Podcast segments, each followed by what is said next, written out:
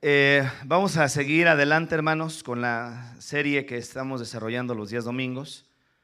Eh, estamos viendo acerca de las verdades y mentiras de las maldiciones generacionales. La semana pasada estuvimos viendo acerca de la, la posible manipulación, que no posible, lo podemos ver en la escritura también, que los demonios tienen sobre los cuerpos de nosotros los seres humanos, hermano. En la Biblia sí vemos varios casos en los cuales los demonios llegaron a afectar cuerpos, en algunos casos haciéndoles perder la razón, quedaban sin sentido, como locos allá en, en los montes, en algún caso que vemos ahí. Los demonios pueden habitar en, grupos incluso de miles dentro de un solo cuerpo, hermanos. La Biblia nos habla un caso acerca de un endemoniado, se conoce como el Gadareno, y en ese solo cuerpo de ese hombre había más de seis mil demonios. Si tomamos en consideración el significado y el uso de la palabra legión, y ahorita vamos a ver parte de eso, y este hombre tenía una fuerza sobrenatural, eh, tenía comportamientos muy extraños. Los demonios tenían controlado su, su, cuerpo completamente. Ahí es donde vemos las posesiones demoníacas. Y una posesión demoníaca es cuando los espíritus inmundos, los demonios, han logrado entrar en el cuerpo de una persona. A través de la escritura podemos darnos cuenta que los demonios pueden estar o habitar en tres diferentes cosas. Eh, dentro de ellos, eh, inanimadas eh, y también animadas, como en el caso del hombre y los animales. Entonces, eh, deja ver la Biblia cómo los espíritus pueden estar detrás de imágenes, pueden estar, se pueden meter a los animales y se pueden meter a los hombres. Eso sí hay evidencia escritural.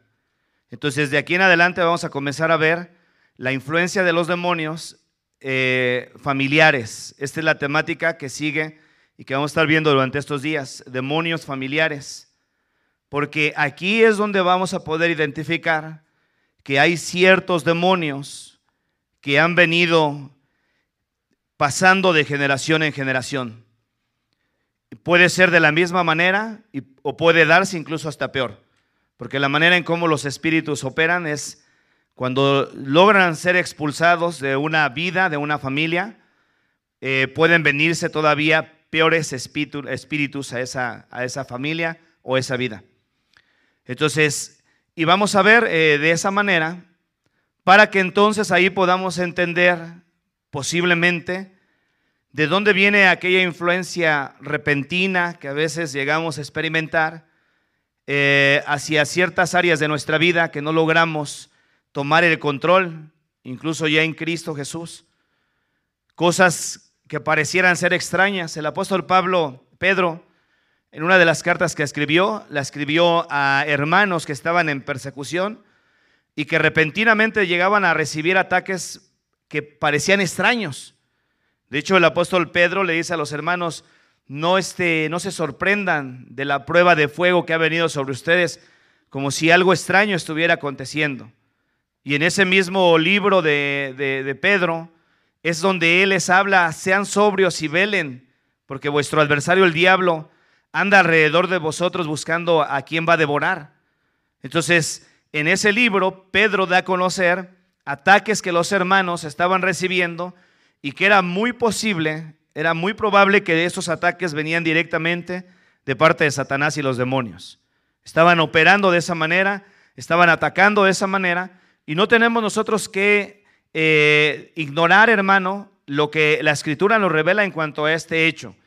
Esa es una de, los, es una de las cosas eh, únicas que podemos nosotros encontrar dentro de la Biblia, porque todos los demás libros que hablan de demonios, y aquellos otros eh, eh, libros eh, famosos de donde quiera que vengan, que tengan o narren cuestiones de demonios, han sido extraídas de aquí de la Biblia, porque la Biblia es la que nos permite ver la evidencia de ese mundo espiritual demoníaco que está alrededor de nosotros, que está operando en los lugares celestiales. Todo eso lo habló el apóstol Pablo en una carta a la iglesia de Éfeso, porque también esos hermanos estaban teniendo luchas muy fuertes dentro de esa ciudad, en la ciudad de Éfeso. Había diferentes templos, los cuales eran controlados por demonios a través de sacerdotisas y mucho de lo que se eh, veía dentro de esos templos era adoración a, dioses eh, paganos, era adoración de una forma desenfrenada, eh, en placeres de la carne, y todo eso se veía ahí, esta influencia demoníaca. Entonces, vamos a estar viendo a través de esto cómo los demonios, hermanos, sí pueden tener, y es posible que estén influyendo en nuestras vidas. Para poderlos identificar, siempre es bueno poder ver los diferentes ángulos en las, en las cosas que pasan en nuestra vida porque de repente se encuentra uno con personas que viven una vida espiritual esforzándose día con día. Sí se alimentan con la palabra, sí oran, sí consagran su vida, sí se están santificando, pero sigue habiendo cosas en su vida que no logran poder tomar el control de esas áreas. Y, y esas áreas lo siguen manejando, lo siguen controlando, lo siguen todavía llevando a hacer cosas que pueden ser consideradas en contra de su propia voluntad. Y entonces vamos a ver esta parte. Entonces vamos a ver los demonios familiares, o en algunos casos lo han mencionado como espíritus familiares. Y dentro de lo que es la hechicería, hermano, esto, es, esto opera literalmente, la transferencia de los demonios. Hay un, hay, no mejor ni les voy a dar nombres de libros porque si no rato los van a querer ir a leer. Pero hay información que de repente a alguien se le ocurre y comienza a, a escribir supuestas doctrinas que vienen desde, las, desde la oscuridad, que vienen desde la, desde la brujería, desde el espiritismo, y entonces las escriben y ya luego las empiezan a enseñar a la iglesia, hermanos. Y al rato ya las ve uno como una doctrina practicada dentro de la iglesia. A eso el apóstol Pablo se refería a doctrinas de demonios en el libro de Primera de Timoteo. El apóstol Pablo decía, el Espíritu dice claramente que en los postreros tiempos algunos apostatarán de la fe, escuchando espíritus engañadores y a doctrinas de demonios. Y, y él hablaba de doctrinas de demonios, hermano. Y una doctrina es una enseñanza de demonios que viene de los demonios. Entonces, en relación a lo que se conoce como transferencia de espíritus, que eso sí lo puede ver uno literalmente operando en la vida de la gente que vive apartada de Dios. No que no conozca a Dios, porque si uno le pregunta a la gente, ¿tú conoces a Dios? Dicen sí. Pero aquella gente que vive apartada de Dios, que tiene conocimiento mental, pero que no vive Cristo en su corazón, que es parte de las prácticas que muchos de ellos han llegado a llevar a cabo en sus vidas. Entonces, en el caso de estas personas, es más probable, es más probable, existe más, un índice de probabilidad más alto de que estas personas que en algún momento dado han abierto puertas para que los espíritus o los demonios entren sobre su eh, genealogía, entren sobre su generación, entren sobre su familia, es más probable que esos, esas personas que están en ese ambiente puedan quedar incluso también influenciadas por medio de ese tipo de espíritus. Es ahí lo que veíamos, veníamos viendo acerca de ciertas cosas que se han tratado de aplicar en el sentido de que los pecados que hacemos vienen en la genética, han entrado a nuestra información genética y eso es lo que nos lleva a, cabo, a, hacer aquel pecado. Pero cuando vemos en el caso de las órdenes que Dios le daba a su pueblo, quiero enseñarte algunos cuantos pasajes. Miren, vamos para acá al Antiguo Testamento. Vamos a ver algunas de las cosas que la gente o habitantes que estaban en la tierra prometida, ¿se acuerdan que el pueblo de Israel estaba en esclavitud. Y en medio de esa esclavitud, este, cuando Dios los liberta, los lleva a la tierra prometida, las tierras de Canaán, Pero dentro de, las instrucciones que Dios le da a su pueblo, le advierte, hermano, que en aquellos lugares, la gente que vive en aquellos lugares tenían diferentes prácticas y dentro de ellas, prácticas como lo que vamos a ver a continuación. Capítulo 19 de Levítico. Capítulo 19 de Levítico. Y vamos a ver nada más unos cuantos pasajes en esto, hermano, porque hay gente, en la cultura hispana, hermana, hermanos, es muy dado que nuestros ancestros, e incluso puede ser el caso de algunos de los que estemos aquí, llegamos a practicar eh, algún, algún tipo de brujería, eh, consciente o inconscientemente. La brujería se practica de diferentes maneras, hermano, o, todos aquellos trabajos que tienen que ver con el ocultismo desde las limpias que les dan con las ramas para supuestamente este, hacerles que se sientan más ligeritos, desde las limpias que les dan con el famosísimo huevo y para sacarles el aire, desde, desde, las, desde las recetas que, que incluso a veces se dan sin conocimientos, eh, sin conocimientos ni evidencia de que eso servía para ciertas cosas. Dentro de nosotros como cultura hispana, hermano, tenemos muchas cosas que creemos. Y, los abuelos, ¿no? De repente eh, me ha tocado ver que, que a uno se le está, se empiezan a poner, se les empiezan a poner granitos en la cara a los niños. Ponles un listoncito rojo porque ya le hicieron ojo. Todo eso es brujería, hermanos. Y hay mucha gente que no sabe eso. Pónganles un ojito de pescado para que los protejan. O las mujeres embarazadas, amárrense un listoncito rojo porque hay luna llena y se los va a comer. Todo ese tipo de cosas que posteriormente la gente lo lleva a practicar, tiene un trasfondo espiritual demoníaco. Los, los horóscopos, por ejemplo. ¿Tú sabes cuánta gente hay aún todavía dentro de la iglesia cristiana que están al pendiente del Walter Mercado, hermanos? para ver qué les va a pasar, para que les lean su futuro, para que se sientan más seguros. Y ahí andan y algunos oyen en la televisión, eh, Virgo, tus números de la suerte, 7, 8 y esto y esto, y, van y compran el loto con el consejo que el brujo les dio. Y vas a hacer negocios y te va a salir de esta manera y les leen supuestamente lo que les va a pasar, pero todas esas son voces de los demonios que salen y hablan a través de estas personas, hermano. Entonces, Levítico capítulo 19, vamos a ver este pasaje, por favor. Versículo, vamos a ver, versículo 31.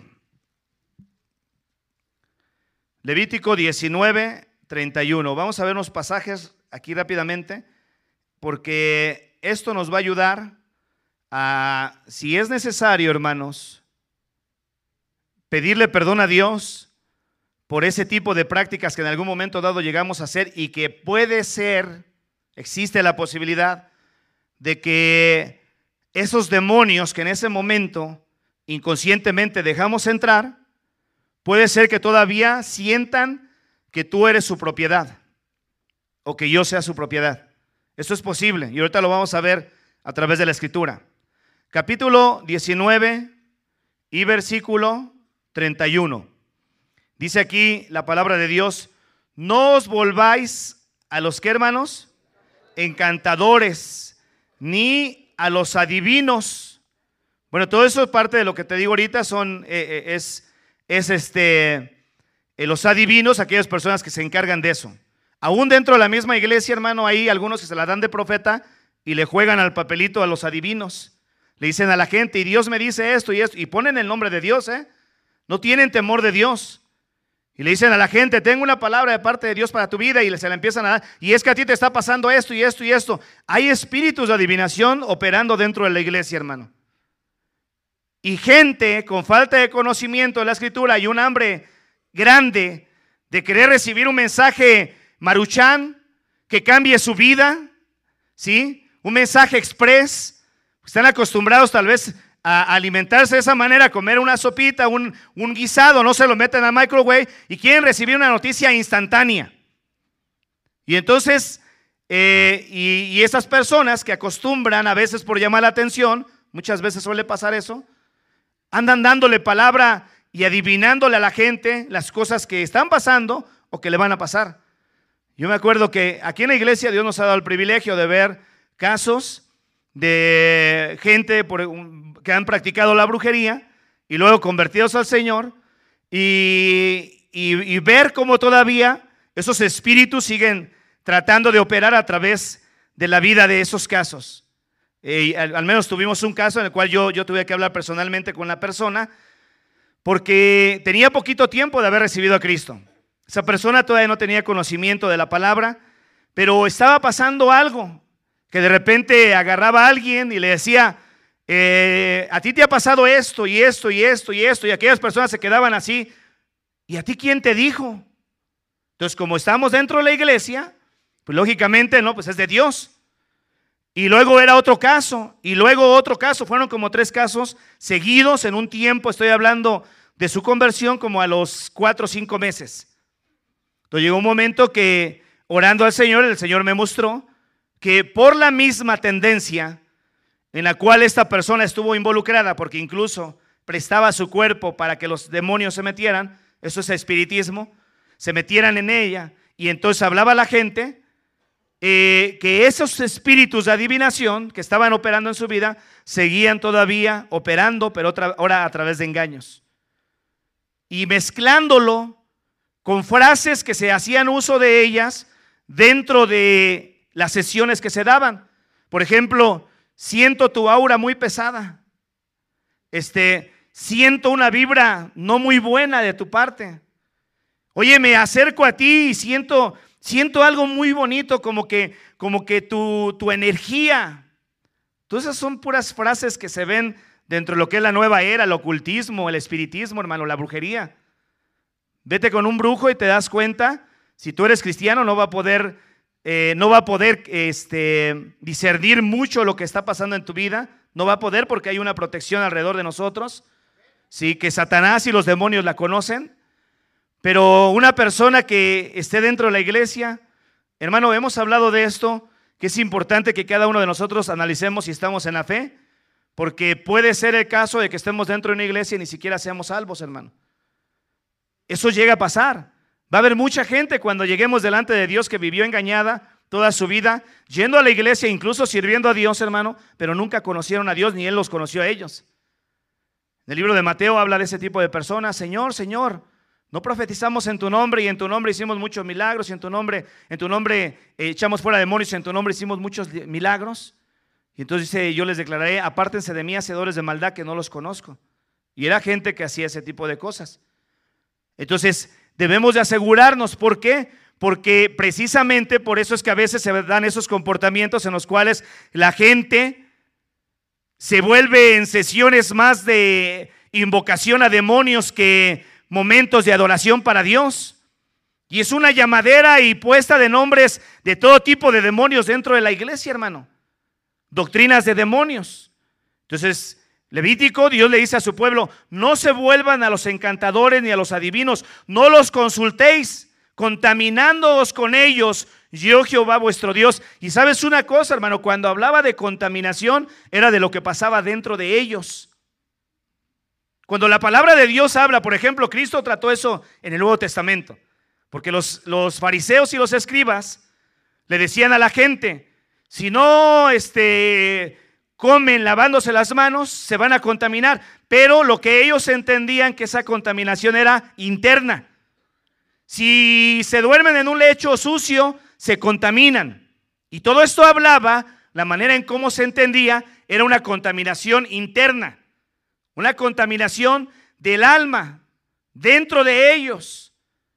Esto era lo que pasaba y, y, esto es algo evidente. Jesucristo de hecho habló, no contamina al hombre lo que entra por la boca, porque lo que entra por la boca va al vientre y luego va a la letrina, sino lo que contamina al hombre es lo que sale de su corazón, porque lo que sale del corazón, lo que sale de la boca, perdón, sale del corazón.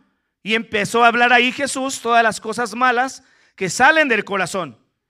Y habló de una contaminación. Santiago trató también ese asunto. Con la misma lengua bendecimos y maldecimos y inflamamos toda la rueda de la creación. contaminamos la creación de Dios, veneno de áspida ahí debajo de la lengua y esto habla de pura contaminación. Entonces, cuando una persona se ha expuesto a este tipo de mundo, hermano, es muy posible, existe una, un gran porcentaje de que esa persona se pudo haber contaminado. Y cuando hablamos de contaminación, es lo que sucede dentro de ellos. Y eso es a lo que se refiere Dios en Levítico. Cuando les dice, no se vuelvan a los encantadores ni a los adivinos, no los consultéis, no los consultéis contaminándoos con ellos, dice yo Jehová, vuestro Dios. Otro pasaje más que vemos en los, en los libros del Antiguo Testamento, vamos a Deuteronomio. Deuteronomio capítulo 18, versículo 9. Deuteronomio 18, versículo 9 en adelante. ¿Ya están? Porque todo esto era normal para aquellas tierras donde el pueblo de Israel entró, hermano. Para ellos era normal. Como ha sido normal, antes de que nosotros viviéramos a Cristo, el hacer dos, tres de estas cosas.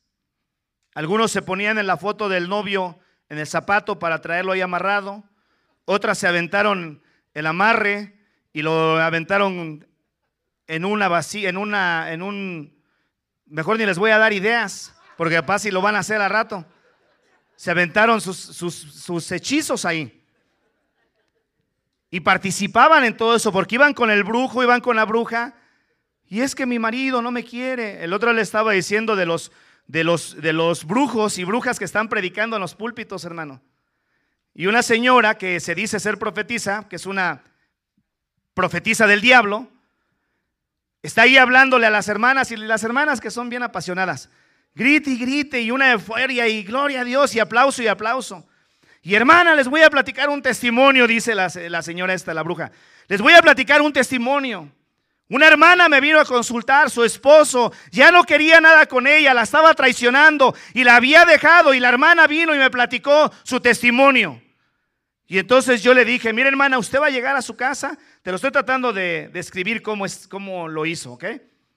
Va a llegar a su casa, abra el cajón donde tiene su ropa interior su marido, agarre un calzoncillo, no lo vayan a hacer hermanas, por favor, ¿ok? Agarre un calzoncillo de su marido y luego échele sal y le dio ahí una, una, una, oración de las que ellos avientan, sus actos proféticos, y arrójela y, y va a ver el resultado. Y entonces al poco tiempo dice que la hermana empezó a ver los resultados. Y bien emocionada, bien contenta la hermana por la supuesta obra que Dios había hecho en su vida. Viene y le da testimonio con mucha euforia a la hermana. Hermana, hermana, funciona, funciona. Ya me imagino cuántas de las que estaban ahí salieron rápido a hacer lo mismo. Porque así pasa, hermano. Brujos detrás de los púlpitos, enseñándole a la gente ese tipo de cosas. O a lo mejor pastores ignorantes, enseñando cosas de brujería. ¿Qué tal aquellos que les han dicho, ve y este, otros casos, dale, de, dale el aceite de olivo a tu marido para que se limpie. Y ahí lo tiene al pobre marido con, con el aceite de olivo tragándoselo. Eso nada más sirve para limpiarle los intestinos. Porque para eso es bueno, ¿eh? Pero esa gente se queda con la idea y posiblemente a lo mejor el marido se la pasa sentado en el baño. Dice, se está purificando. Ya está haciendo la obra el Señor. Brujería, hermanos. Otros más, mira, compra este manto ungido que viene de Jerusalén y llévalo a tu casa y vas a ver, la autoridad de Dios va a estar en tu hogar. ¿Y sabes cuánta gente cae en estas trampas de doctrinas de demonios, hermano? Mucha gente. Y sin darse cuenta, le abren la, la puerta a los espíritus inmundos. Ellos, hermano, la manera en cómo ellos entran, ¿sabes cómo es? Por medio de engaños, por medio de mentiras. ¿Quién es el padre de la mentira, hermano? Satanás. Él es el padre de la mentira, es el príncipe. Entonces él tiene bien, bien disipuladitos a sus espíritus inmundos y es de la manera en como engañan. Y a través del engaño, la gente le abre la puerta, entran y a rato, ¿por qué me va tan mal, pastor? Y es que no veo la mía, Me acuerdo en alguna ocasión que Dios nos dio la oportunidad de ir a orar por una persona que estaba muy mal, eh, en una situación de depresión muy fuerte, y de repente pues no se sanaba, porque te vuelvo a repetir, quieren una respuesta, piensan que nada más con un día que vayan a la iglesia, con eso se van a sanar. Pero a veces Dios sí lo hace, a veces no. A veces que Dios se los deja como un aguijón para que de alguna manera le busquen o le busquemos. Porque Dios tiene diferentes maneras para trabajar en nuestra vida. Y entonces estuvimos orando y no pasó nada hasta ese momento. Seguía la situación y, bien, y una desesperación muy tremenda. Y entonces de repente alguien le dijo que fuera con quién sabe quién. Que tampoco ya no lo quiero promover desde el púlpito porque al rato lo van a ir a buscar. Y le dijeron, vete para allá con fulano y, él te va a hacer esto y te va a hacer aquello, vas a ver cómo te vas a, a curar. Y a mí me consultó y le dije, ni se le ocurre, hermana. Ni se le ocurre hacer eso porque esto puede provocar aún un mal peor. Bueno, pues no, no escuchó, como llega a pasar, no escuchó y, le, fue, le fue más mal. Porque eso es normal. Hay advertencias que Dios nos da para que tú y yo, hermano, tengamos cuidado y no nos vayamos a contaminar. Ahora, esto lo hacíamos mucho de eso antes como parte de nuestras vidas.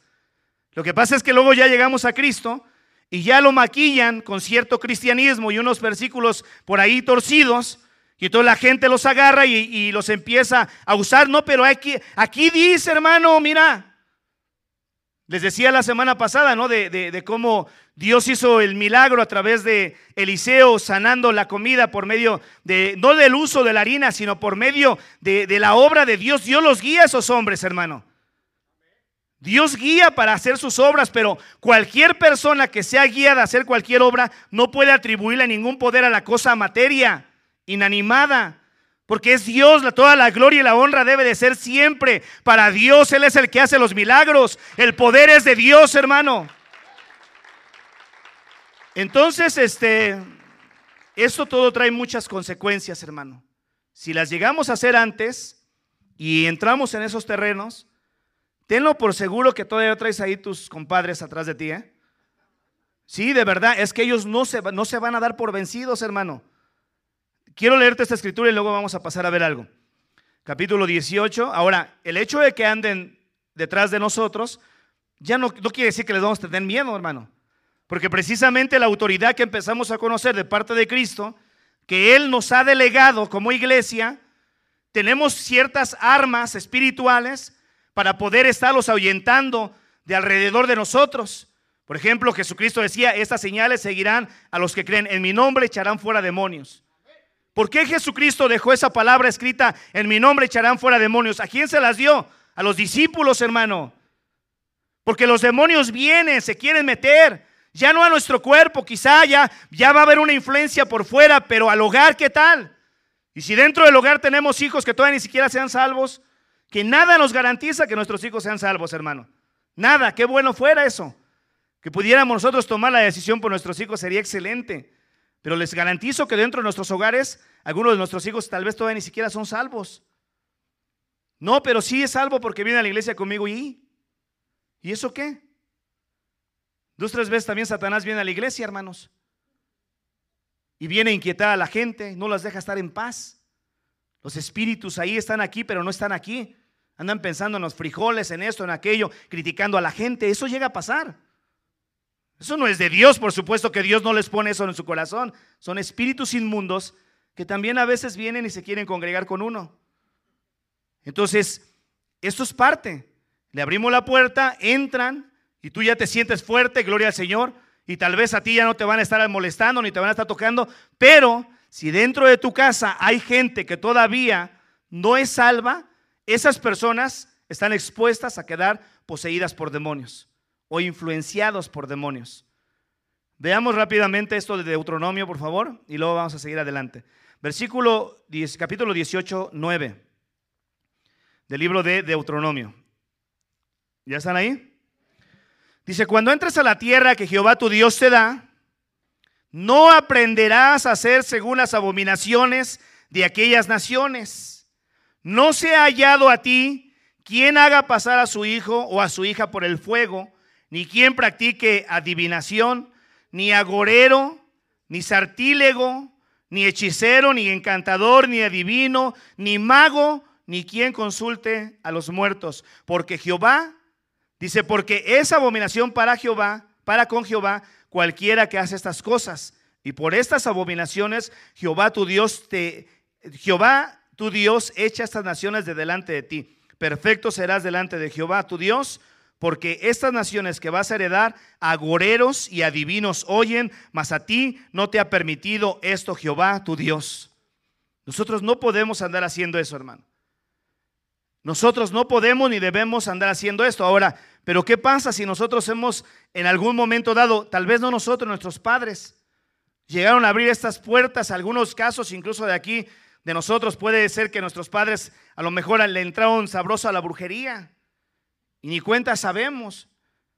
Sí, ya en Cristo Jesús, la Biblia dice, de modo que si estamos en Cristo, nuevas criaturas somos, las cosas viejas pasaron, he aquí, todo es hecho nuevo. Y es verdad, somos propiedad de Cristo, eso es cierto, pero Satanás odia todo lo que tiene que ver con Cristo.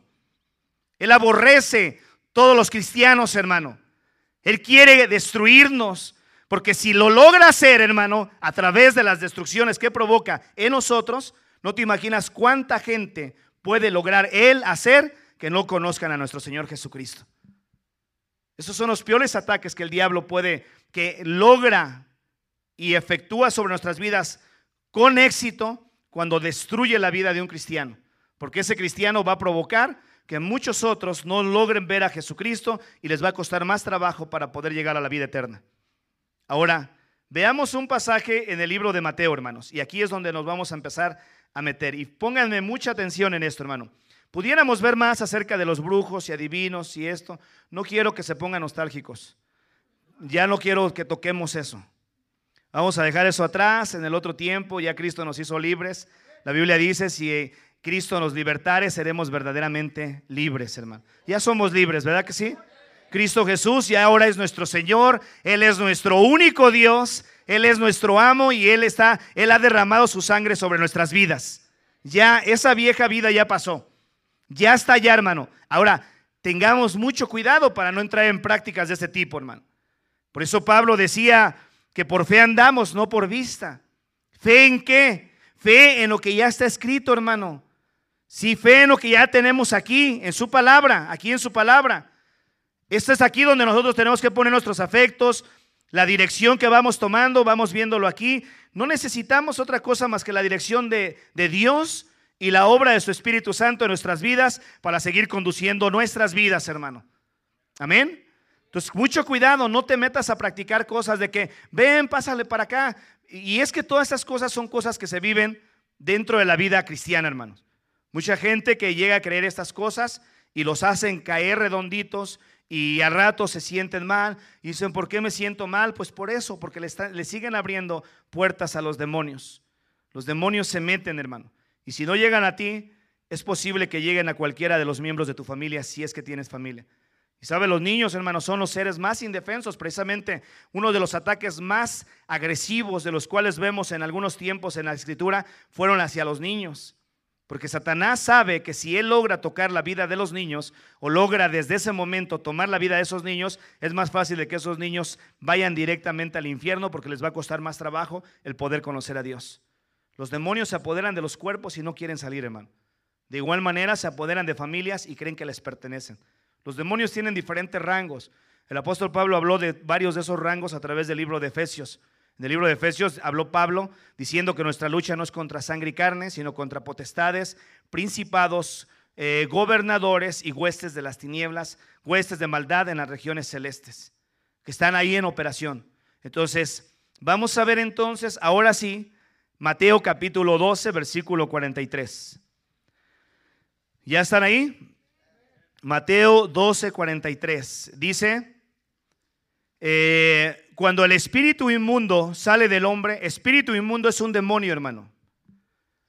Cuando el espíritu inmundo sale de dónde, hermano? Del hombre. Y aquí hombre es mixto, puede ser mujer u hombre. Dice, anda por lugares secos buscando reposo y no lo haya. Entonces dice, volveré a mi casa esta palabra, hermano, es muy importante que la tomemos en cuenta, porque aquí Jesucristo reveló algo. Y lo que reveló es cómo los demonios se sienten dueños de los cuerpos los cuales ellos han poseído. Se sienten dueños de la gente que logró darles la autoridad para poder ser parte de su vida. Ellos se sienten dueños. Estas palabras fueron expresadas a través de Mateo de la boca de Jesucristo, diciendo cuando el espíritu inmundo si sale del hombre, anda buscando lugares secos, buscando reposo, no lo haya, entonces dice, volveré a mi casa de donde salí. Y cuando llega, la haya desocupada, barrida y adornada. Entonces va y toma consigo otros siete espíritus, como peores que él. Toma otros siete espíritus peores que él. Y entrados moran allí. Y el postrer estado de aquel hombre viene a ser peor que el primero. Así también acontecerá a esta mala generación. Entonces volveré a mi casa. Mira la palabra que usó Mateo para referirse a la casa, hermanos. Es como un uso eh, que se conoce metonimia que se hace uso de una palabra en lugar de otra, y en este caso, mm, casa, el significado de ello es una familia, miembros de una casa. Muchas veces, por ejemplo, en algún día José, eh, Josué, eh, después de haber reprendido al pueblo de Israel, les llegó y les dijo, pues decidan a quién van a servir, dijo, porque mi casa y yo serviremos a Jehová. Creen en el Señor Jesucristo y serás salvo tú y toda tu casa. Entonces eso habla de una familia habla de miembros de una familia y esto muestra algo, hermano, que es posible que dentro de nuestras descendencias haya espíritus que han venido acompañándonos durante generaciones. Y es ahí donde vamos a comenzar a ver cómo también la Biblia enseña que hay espíritus que tienen ciertas actividades específicas a cumplir en la vida de cada familia, hermano. Y que es posible que se sigan viendo esos comportamientos o esas evidencias de las formas en cómo esos demonios operan dentro de la vida de la gente o de las familias. Y aquí es donde a veces llegan los momentos donde la gente se pregunta, bueno, ¿y por qué si, si la bisabuela se divorció y la abuela también se divorció y mi mamá se divorció y ahora yo también? ¿Por qué? Si yo he hecho lo posible por tratar de hacer las cosas bien y, me he dado cuenta que me, pasó, desde allá viene. Y el papá que era un parrandero, jugador y era eh, mujeriego, y entonces eh, desde allá, desde el tatarabuelo, eh, Teófilo, y luego viene para acá con Pancho Villa, y se viene pasando de persona a persona y llega uno, y entonces dice, ¿por qué? Todo eso que hacían mis abuelos, ¿por qué se sigue viendo en la vida mía? Ahora, esto es bueno para que tú y yo lo identifiquemos, hermano. Para empezar a detener la influencia de esos espíritus inmundos que vienen todavía influyendo en la vida de nosotros o es posible que puedan influenciar en la vida de nuestros hijos, hermano. Vamos a ver esto, mira, Marcos capítulo 9. Apagamos el aire, hermano, por favor, porque está muy frío aquí arriba. Me estoy congelando. Marcos capítulo 9, versículo 14. Todos conocen esta, este pasaje y, y esto es un pasaje que nos da la evidencia, hermanos, de cómo los demonios pueden entrar en los niños, hermano. Porque varias veces también, ¿verdad? Se puede escuchar, no, los niños no los atacan. Sí, cómo no. Hay muchos niños, hermano, que están siendo atacados por Satanás. De hecho, ahorita estamos viendo socialmente hablando ese ataque tan fuerte que está en contra de los niños a través de esos payasos, ¿verdad? Muchos de los niños están espantados, porque para ellos era un símbolo de alguien que los hacía reír, pero de repente ahora surge de que eh, ahora los está, ahora están haciendo cosas malas y, y muchos niños están inquietos, algunos entran en la ansiedad y pueden ver un payaso, una máscara y ese ataque no es tanto para los grandes, porque puedo ver un payaso y uno sabe que son gente que tiene necesidad de manifestarse al mundo y lo hacen de una manera tratando de llamar la atención.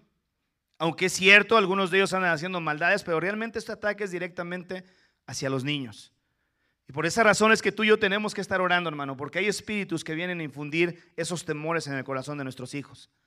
Hay que orar por ellos, hay que ministrarles, hay que hablarles de la fe en Cristo. Hay que orar cuando salgan a la escuela para encomendarlos en las manos del Señor, para que Dios tome el control de sus vidas, ponga sus ángeles alrededor de ellos, hermano. Todo lo que la Biblia muestra acerca del mundo espiritual es cierto, hermano, y no lo podemos nosotros evadir ni tampoco ignorar. Tenemos que ser muy serios en relación a eso, porque Satanás dice que es parte de su trabajo, no anda como león rugiente buscando, hermanos, a quién va a devorar. Y cuando habla de devorar es llegar y destruir. Marcos capítulo 9, versículo 14. Dice lo siguiente. Cuando llegó Jesús a donde estaban los discípulos, vio una gran multitud alrededor de ellos y escribas que disputaban con ellos. Y enseguida toda la gente viéndolo, viéndole se asombró y corriendo a él le saludaron. Y él les preguntó, ¿qué disputáis con ellos? Y respondiendo uno de la multitud dijo, maestro, traje a ti a mi hijo que tiene un espíritu que mudo. Este es un demonio, hermano, ¿eh? El cual donde quiera que le toma, le sacude, echa espumarajos, cruje los dientes, se va secando. Fíjate el efecto que estaba produciendo físicamente hablando, hermano. Eso nosotros lo hemos visto literalmente. Cómo operan esos demonios secando la vida de la gente, lentamente consumiéndolos hasta, llevar, hasta quererlos llevar a la muerte. Tuvimos un caso de una señora que se le estaba secando el ojo. Y cuando oramos por ella, delante de nuestros propios ojos pudimos ver cómo comenzó a recobrar lentamente, en primer lugar, el estado normal de su ojo y posteriormente recobró completamente la, visión. Ese era un ataque demoníaco. Desgraciadamente estaba metida también en cosas así. En medio de la plática que empezamos a tener en alguna ocasión con ella, después de ver cómo Dios la comenzó a liberar de ese tipo de prácticas, estábamos en, una, en, un lugar comiendo y de repente el Espíritu Santo eh, mostró a mi corazón que ella se dedicaba a hacer esas cosas, pero ella no quería decir porque le daba pena. Y entonces yo le dije, mira hermana, el Señor me está mostrando que tú te dedicas a hacer esto. Digo, y tienes que llegar ahorita a tu casa y tienes que destruir todas esas cosas que haces si quieres verdaderamente que Dios te liberte pero yo no te voy a decir, tú sabes dónde lo tienes, tú sabes lo que tienes que hacer. Y dijo ella, está bien, así se quedó. Posteriormente Dios le dio testimonio también a otra hermana de las que estábamos ahí y dijo, pastor, dice, es que a mí Dios me mostró que ella traía cosas en su bolsa. Y ya llegamos yo ya me iba saliendo y me dijo, espérate. Y ya cuando regresé, sí, sacaron los, los menjurjes, ahí traía dos, tres amarres, al pobre esposo, a la otra la estaba atacando y ahí, ahí traía un desastre dentro de su bolsa. Y con cierta pena y todo, el Señor comenzó a destruir todo eso en, delante de nosotros. Se le pidió a esta señora, bueno, rómpalo en el nombre de Jesús, pídale a Dios perdón y no vuelva a meterse en ese tipo de cosas. Ya no supe qué pasó. Pero Dios, hermano, muestra cómo Satanás puede irse y atacar y crear enfermedades en los cuerpos de la gente a través de sus demonios. Los demonios sí pueden llegar hasta ese punto. Y hay ciertos demonios que tanto operan directamente a través de los cuerpos como pueden hacerlo a través de la influencia que llevan a cabo en la vida de la gente para llevar a hacer ciertas prácticas que sus ancestros hacían o nuestros ancestros hacían, hermano. Capítulo entonces, seguimos viendo ahí el capítulo 9, versículo 14. Entonces llega aquí, eh, llegan corriendo a, Jesús a saludarlo. Versículo 17 dice, Respondiendo uno lo de la multitud, maestro, traje a ti mi hijo que tiene un espíritu mudo, el cual donde quiera que le tome, le sacude, echa espumarajos, cruje los dientes, se va secando y dije a tus discípulos que lo echasen fuera y no pudieron. Respondiendo les dijo, oh generación incrédula, ¿hasta cuándo he de estar con ustedes? ¿Hasta cuándo os he de soportar? Tráiganmelo.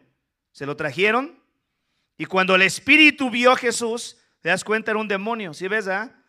Cuando el Espíritu vio a Jesús sacudiendo con violencia al muchacho, quien cayendo en tierra se revolcaba, echaba espumarajos, echando espumarajos, Jesús le preguntó al Padre, ¿cuánto tiempo hace que le sucede esto? Y él le dijo, ¿qué?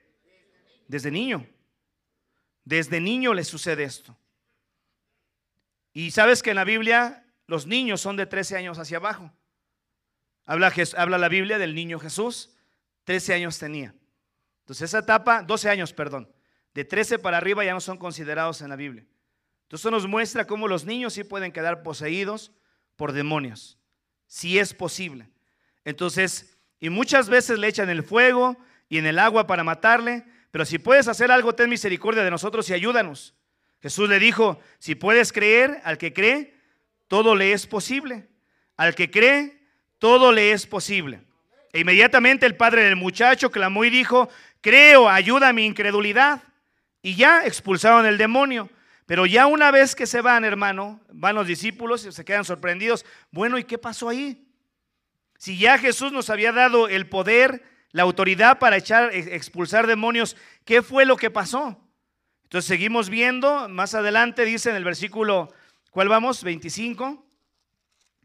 Eh, versículo 25. Cuando Jesús vio que la multitud se agolpaba, reprendió el espíritu, versículo 26, perdón. No, ¿dónde vamos? Ok, Marcos. Espíritu mudo. ¿Estamos en Marcos o en Mateo? Marcos 9, ¿no? Estoy, estoy aquí también. ¿Me lo cambiaron o qué? Es un ataque del diablo. Ok, versículo 27, vamos a ver. Pero Jesús tomándole de la mano le enderezó y se levantó. Cuando él entró en casa, sus discípulos le preguntaron aparte, ¿por qué nosotros no pudimos echarle fuera? Y escucha esto, hermano, que Jesús les dice. Les dijo, este género con nada sale, nada, con nada puede salir, sino con oración y ayuno. Y habló de un género. Si lo ves ahí, ¿no? Dice, este género, y género, hermano, la palabra que usa la palabra de Dios para poder describir el significado de esa palabra género, se refiere a una familia, se refiere a un linaje, se refiere a una raza, se refiere, se refiere a una descendencia o se refiere a un tipo. Entonces hay espíritus, ¿sí? Y ahí sí puede entrar la parte de los espíritus generacionales como tal persecución que vienen haciendo de generación en generación ciertos tipos que se vienen manifestando de familia en familia, de familia en familia y siguen brincando de un lado para otro, hermano. Dentro de lo que es el campo del espiritismo o la brujería, los mismos padres brujos, las madres brujas, estas personas que se dedican a este tipo de oficio, lo que hacen es que ellos mismos van preparando a alguien más dentro de su familia para que en el momento que esta persona ya va a comenzar prácticamente a despedirse, transfieran los espíritus que hay sobre de ellos trabajando en sus vidas, después de una previa preparación. Y entonces comienzan a decir a los familiares, incluso algunos de ellos, los mismos demonios le dicen, a ti se te ha apartado para que tú tienes esta misión. Y tú puedes, tú también tienes el poder para curar. Y tú tienes el poder para esto. Y desde pequeños aún se pueden ver las influencias de estos demonios en la vida de mucha gente, hermano.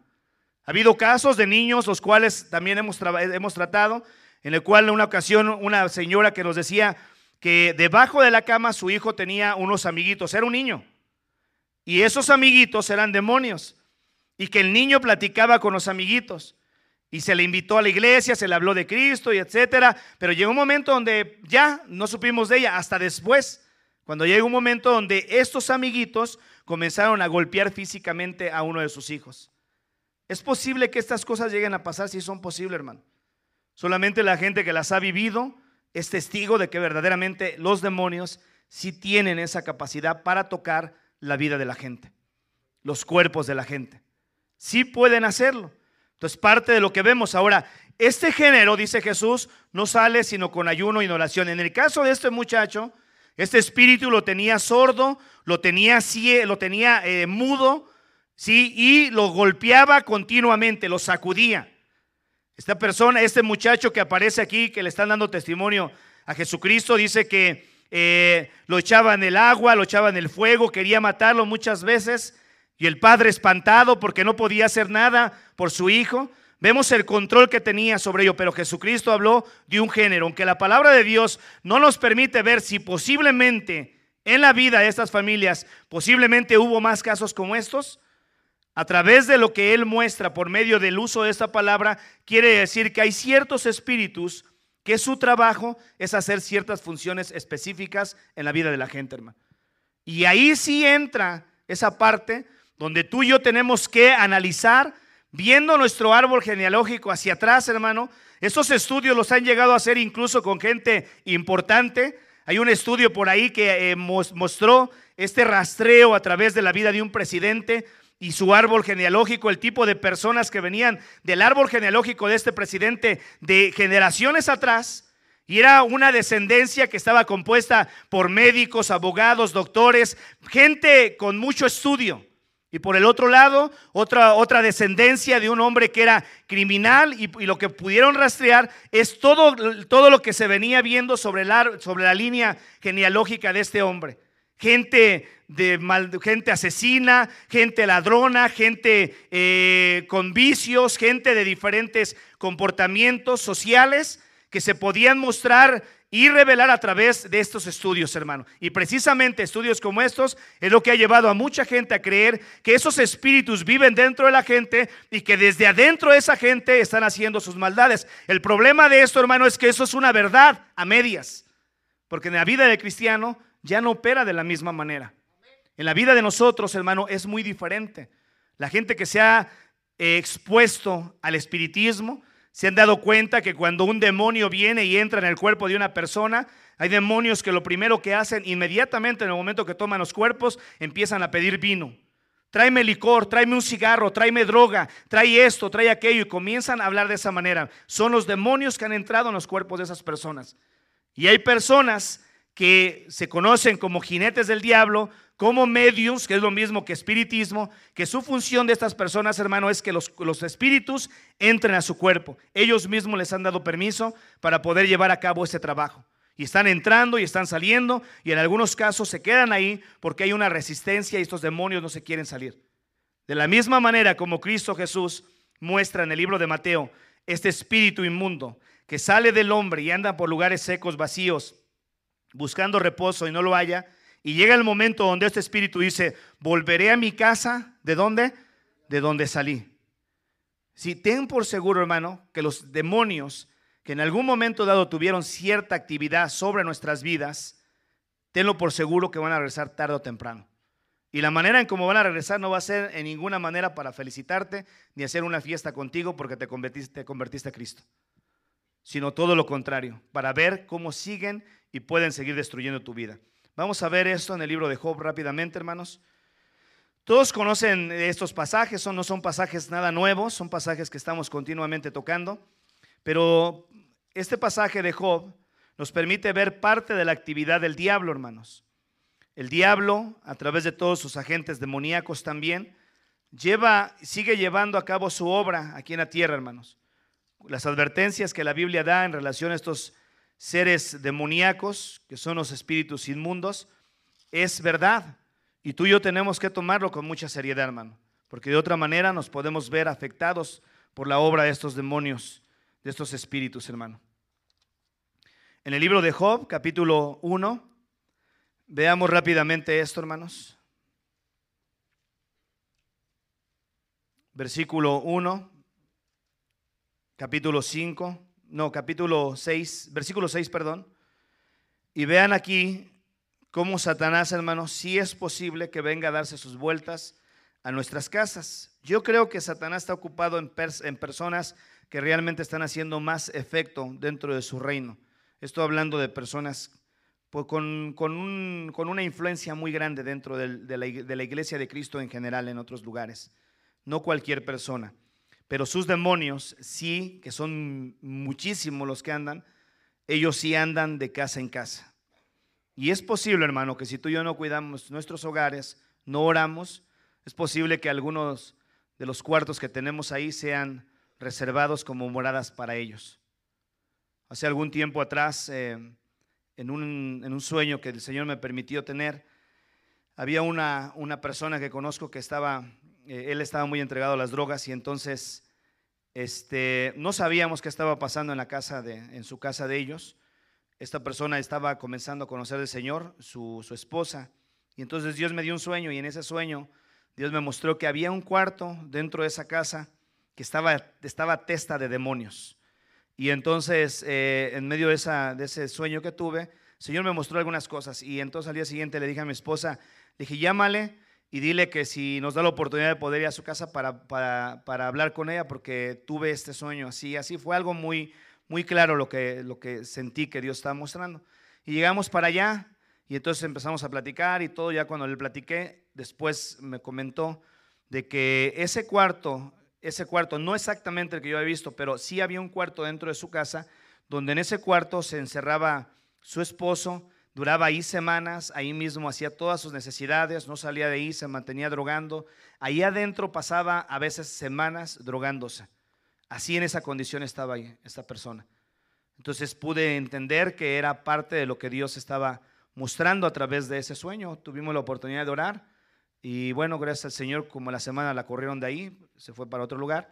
Digo, fue algo bueno porque el Señor tiene diferentes maneras de cómo trabaja y claro, se quedó en la calle, pero no fue, no quiero decir que fue por eso, pero es posible que por esa razón de la obra que Dios sigue haciendo en nuestras vidas, el Señor vaya moviéndonos de manera que Él nos va librando de todas esas influencias demoníacas. Capítulo 1, versículo 6 del libro de Job dice, un día vinieron a presentarse delante de Dios los hijos de Dios, entre los cuales también vino, ¿quién? Satanás. Y dijo Jehová a Satanás, ¿de dónde vienes? Respondió Satanás a Jehová y dijo, ¿qué dijo? De rodear la tierra y de andar por ella. Y dijo Jehová, y Jehová dijo a Satanás, ¿no has considerado a mi siervo Job? Que no hay otro como él en la tierra, varón perfecto, recto, temeroso de Dios y apartado del mal. Respondiendo Satanás a Jehová dijo, ¿acaso teme Job a Dios en balde? ¿No le has cercado alrededor a él y a su casa y todo lo que tiene el trabajo de sus manos has dado bendición? Por tanto sus bienes han aumentado sobre la tierra. Pero extiende ahora tu mano y toca lo que tiene y verás si no blasfema contra ti en tu, en tu misma presencia. Esta escena nos permite ver, hermano, cómo Satanás conocía muy bien a Job. De tal manera que cuando Dios le pregunta acerca de él, Satanás mismo le da un reporte de lo que él conocía de Job. Y una de las cosas que Satanás reconoce delante de Dios, todo lo que tiene, dice, lo tiene cercado. Y, ese cerco no permitía que Satanás entrara al lugar donde Job estaba. Dios tenía un propósito con la vida de Job y entonces Dios permite y quita ese, esa protección de la vida de Job y entonces le da permiso a Satanás para que ahora sí entre y comienza a hacer los estragos que él quería hacer, que Satanás quería hacer en la vida de Job. Y entonces se ve todo eso en el capítulo 1, pero en el capítulo 2, no conforme con eso, quería destruirlo.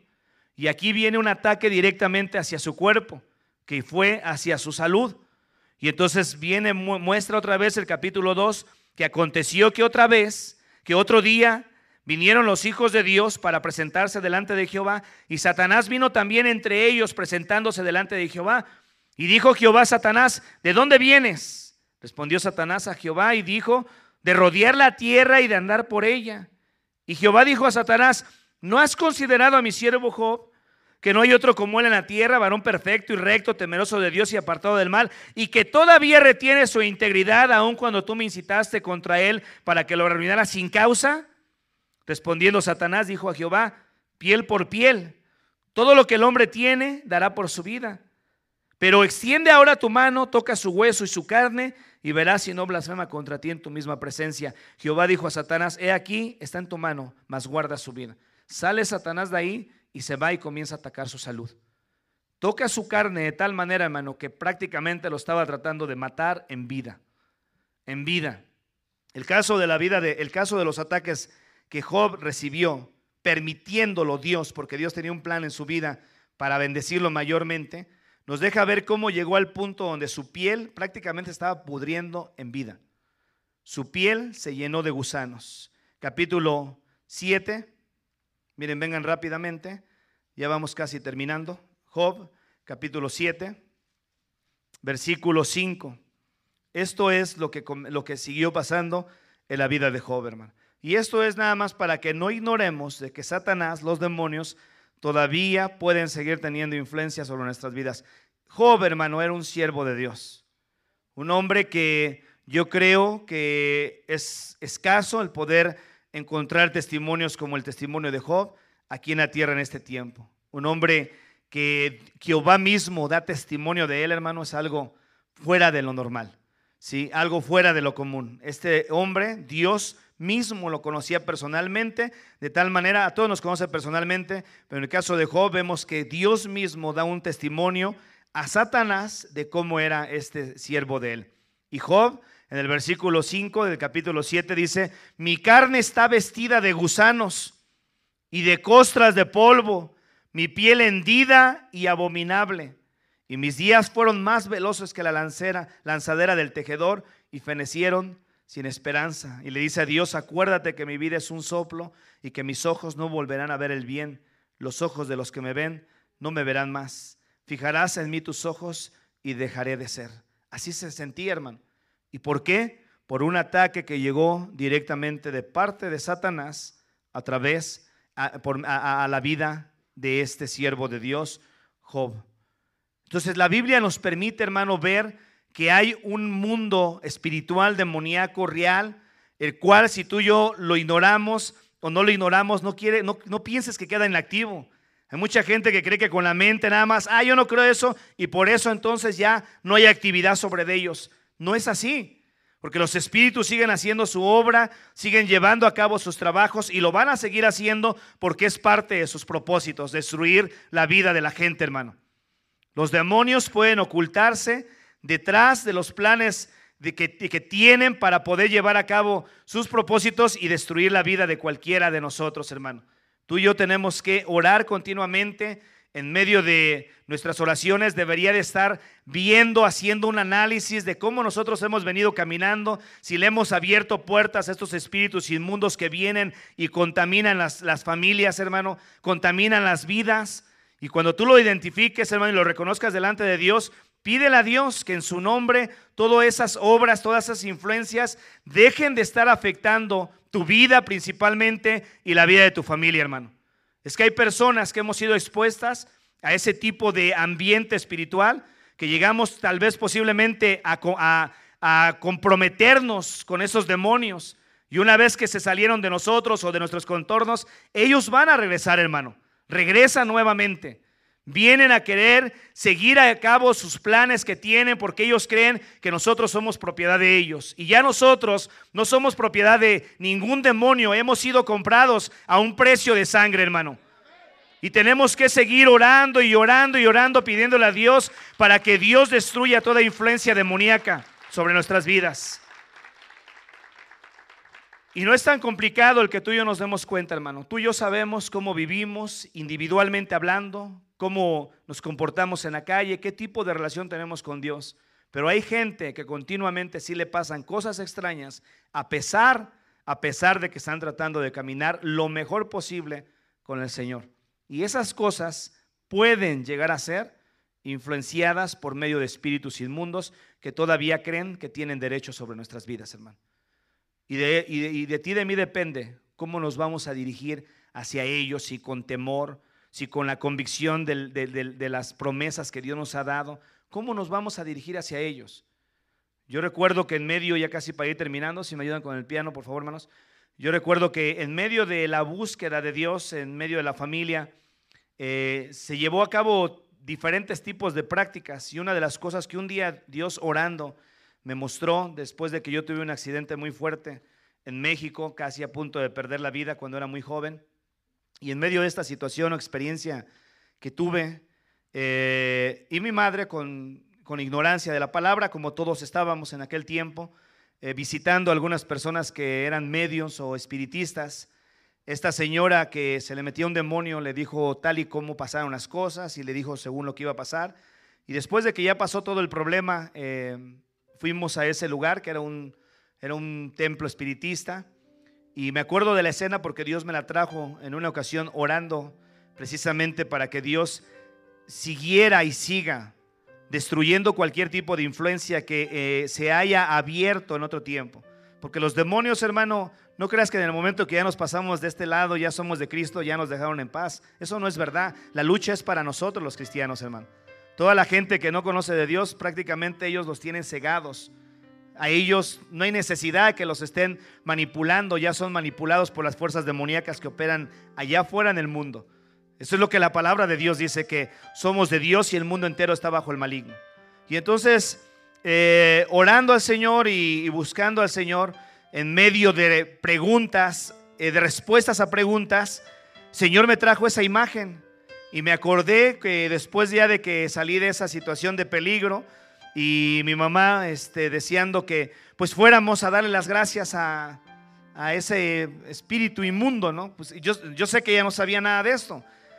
Pero llegamos a aquel templo y, me acuerdo que eh, la, mujer esa estaba así enfrente en una silla y se le metía el demonio y empezaba a pasar la gente y pasaba y le decía que, que, yo te cuido y que yo estoy contigo y que no tengas miedo, yo siempre te he protegido, tengo quien te está cuidando.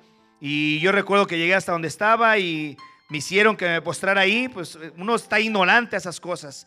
Y muchas gracias por haberme ayudado. Y sí, yo voy a cuidarte. Y esto, no tengas temor. Y hacer puras cosas de esas.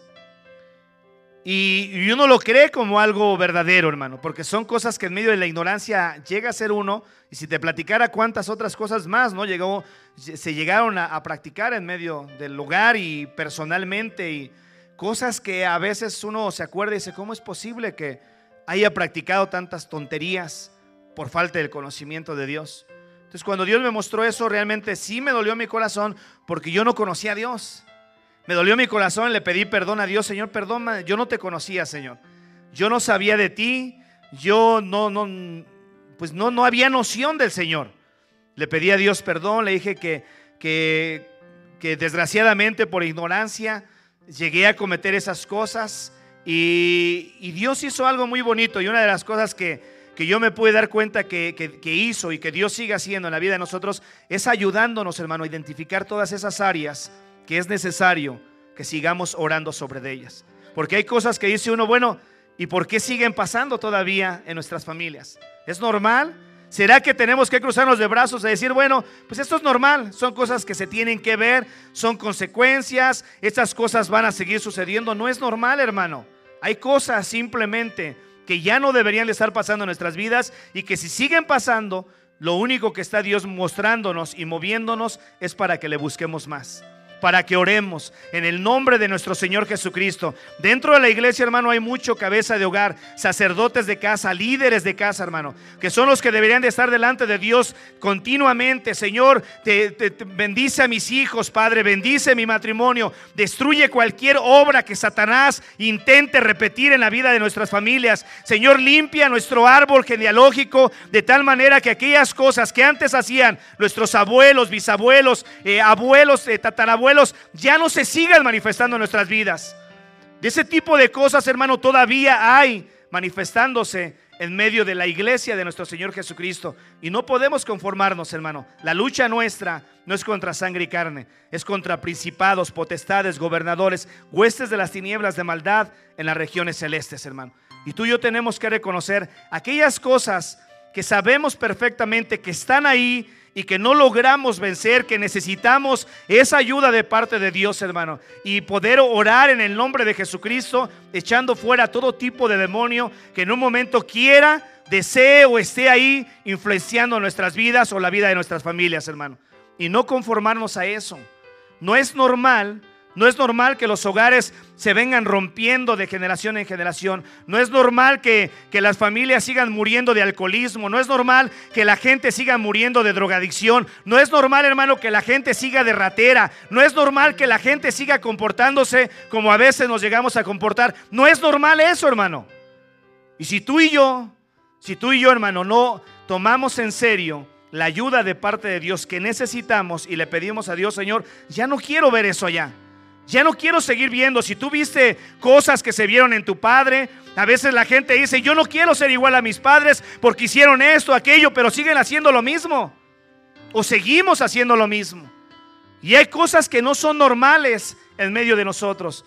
Y Dios sí tiene conocimiento de toda esa área, hermano, que Él necesita seguir destruyendo nuestras vidas, porque nuestra vida, hermano, hasta el día que nos presentemos delante de Dios, va a ser perfecta. Mientras sigamos esculcando, sigamos pidiéndole a Dios, sigamos luchando en el nombre de Jesucristo, porque no es nuestra la guerra, la guerra es de Jehová, hermano. Pero tenemos que seguir luchando día con día, día con día, hermano. No te conformes, no te conformes a vivir de esa manera, hermano porque no es normal. Tenemos que ver un cambio en medio de nuestras generaciones, hermano. No importa que veas otras cosas.